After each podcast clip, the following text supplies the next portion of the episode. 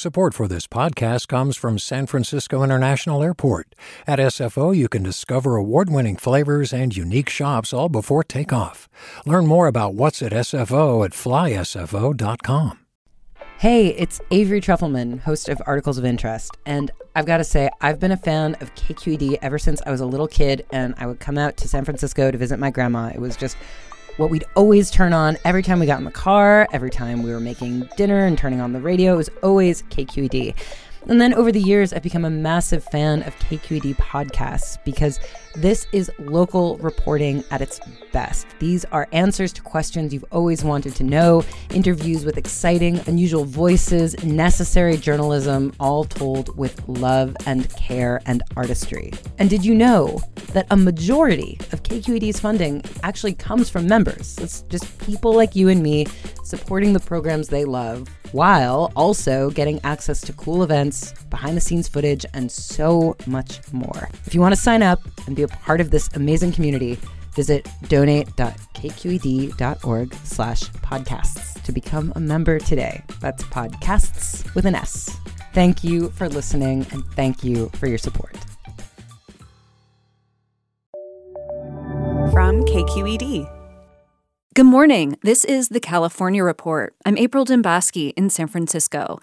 Gusty winds fueled a large wildfire that erupted along the coast of Big Sur Friday night. Calmer weather on Sunday helped firefighters battling the blaze. It's now 35% contained. But hundreds of people remain evacuated, and a large portion of Highway 1 is still closed. Kirk Gafill is president of the Big Sur Chamber of Commerce. He tells KAZU in Monterey County a wildfire of this size is rare for his community. There's a lot of old dry fuel, though, of course, we're fortunate that we had a lot of rain in October through December. But nonetheless, it just shows how quickly it can take off. The same day the fire started in Big Sur, Vice President Kamala Harris announced $600 million in federal funding to help California recover from this historic wildfire season. The money is part of a $1.3 billion commitment from the Biden administration to help clean up hazardous materials and restore forests and infrastructure.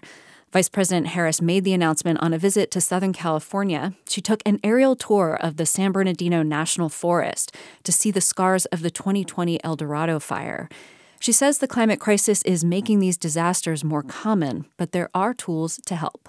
We must also be able to use technology and common sense and the expertise of those on the ground to understand we have the tools to predict these wildfires ahead of time. And once we are able to then do that, does it not compel us to say, what are we doing to prevent the knowable or the predictable?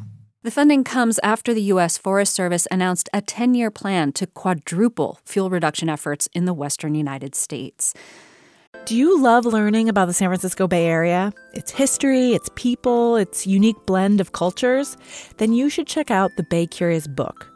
I'm Katrina Schwartz, editor and producer on the Bay Curious podcast, and I'm here to let you know that for the month of May, we've worked out a sweet deal for KQED podcast listeners. Right now, you can get the Bay Curious ebook for $1.99. That's right, $1.99. Just search for Bay Curious wherever you get your ebooks or find a link in our show notes. This offer does expire at the end of the month, though, so you'll want to act on it fast. Happy reading!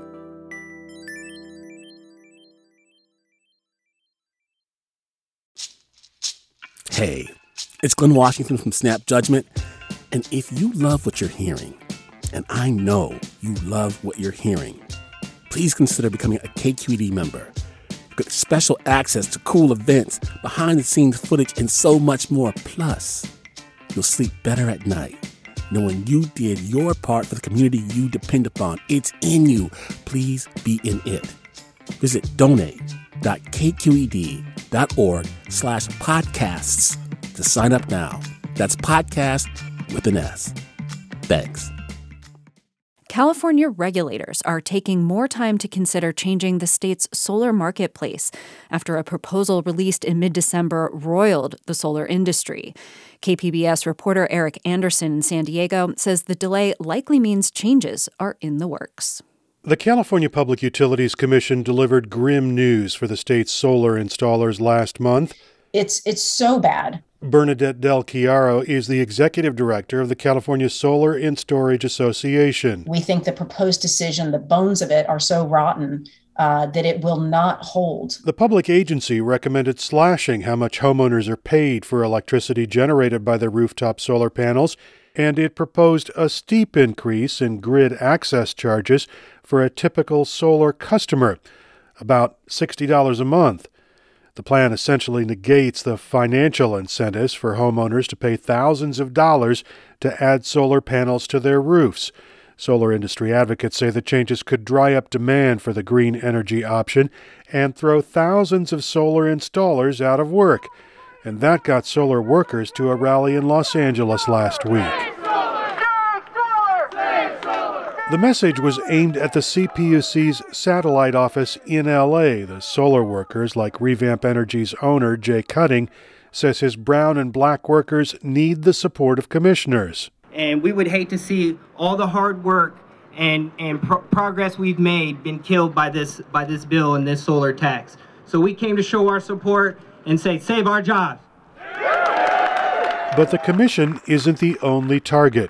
Solar industry backers have worked hard to get the attention of Governor Gavin Newsom, and hints that their campaign is working came when Newsom answered questions about the proposal during the unveiling of his proposed budget earlier this month. That draft plan that was recently released, I just had a chance to review, and I'll say this about the plan we still have some work to do. When asked again later during the event, Newsom was vague, but did suggest the proposal would not survive in its current form. Do I think uh, that changes need to be made? Yes, I do. A recent development suggests change might be coming.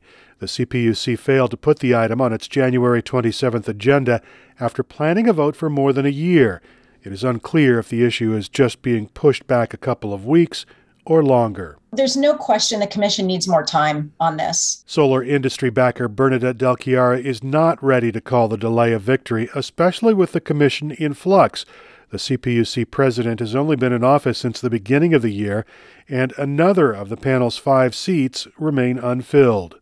It is unprecedented, the shakeup of the, the leadership of this commission right at the five yard line of one of the biggest decisions they will have made this decade.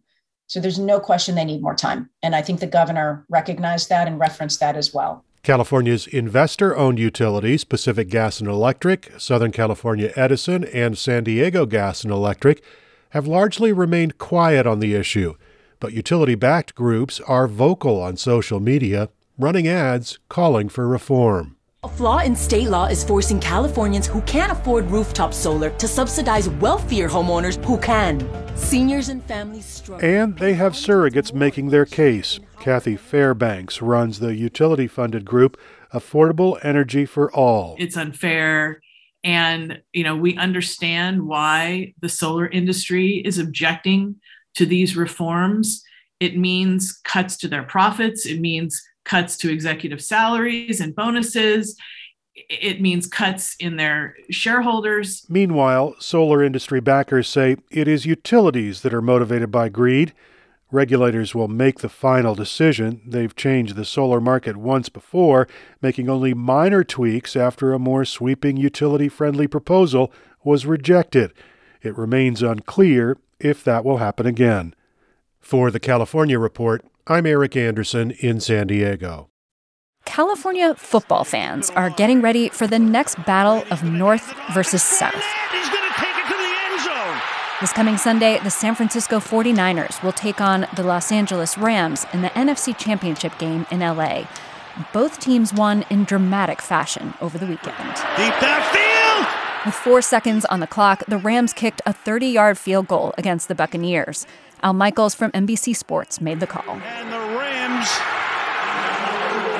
by the hair of their skinny teeth deep, Al wind up winning it. The Niners went for a 45 yard field goal in the last seconds of their snowy game against the Packers. Here's Joe Buck from Fox Sports. Kick was down the middle and good! 49ers win it! Next Sunday will be the third time the Rams and 49ers face off this season. San Francisco won the last two matchups. The winner of next Sunday's game advances to the Super Bowl on February 13th. Beginning next year, all K 12 students in California may have to get the COVID 19 vaccine in order to go to school. This proposed mandate is outlined in a new bill expected to be announced this morning by State Senator Richard Pan. According to the LA Times, Pan's bill goes further than current vaccine requirements. Parents will not be able to opt out of the COVID shot because of any personal or religious beliefs. Only strict medical exemptions will be allowed. The proposal is expected to draw strong opposition from groups that have railed against vaccine mandates in the past.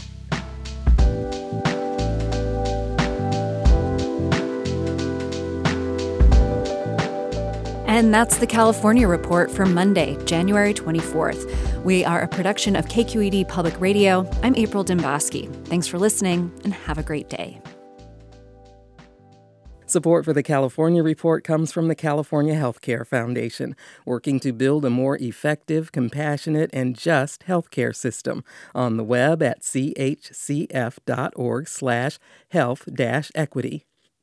Eric and Wendy Schmidt, whose philanthropy includes Schmidt Futures, focused on finding exceptional people and helping them do more for others together. On the web at schmidtfutures.com.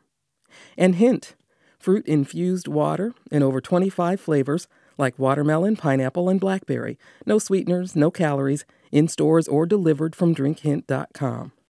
Hi, I'm Sasha Khokha, host of the California Report magazine. Every week, we bring you stories about what connects us in the giant, diverse Golden State. Because what happens in California changes the world. I love this place. We were once seen as like the place to be, California the land of milk and honey. That's where you go to Sunshine State, but we just have challenges right now. KQED's California Report magazine. New episodes drop every Friday, wherever you get your podcasts. Hey there, this is Brittany Luse from NPR's It's Been a Minute. KQED's podcasts like The Bay, Bay Curious, Mind Shift, Right Nowish, and more all tell the stories of the Bay and beyond with reliable, human centered journalism. They aim to inspire, make you think, entertain, and expand your understanding of the place you call home. Here's how you can support podcasting at KQED. Showing your support is easy, and you can join Brittany in supporting KQED Podcast too at donate.kqed.org slash podcast. That's donate.kqed.org slash podcast.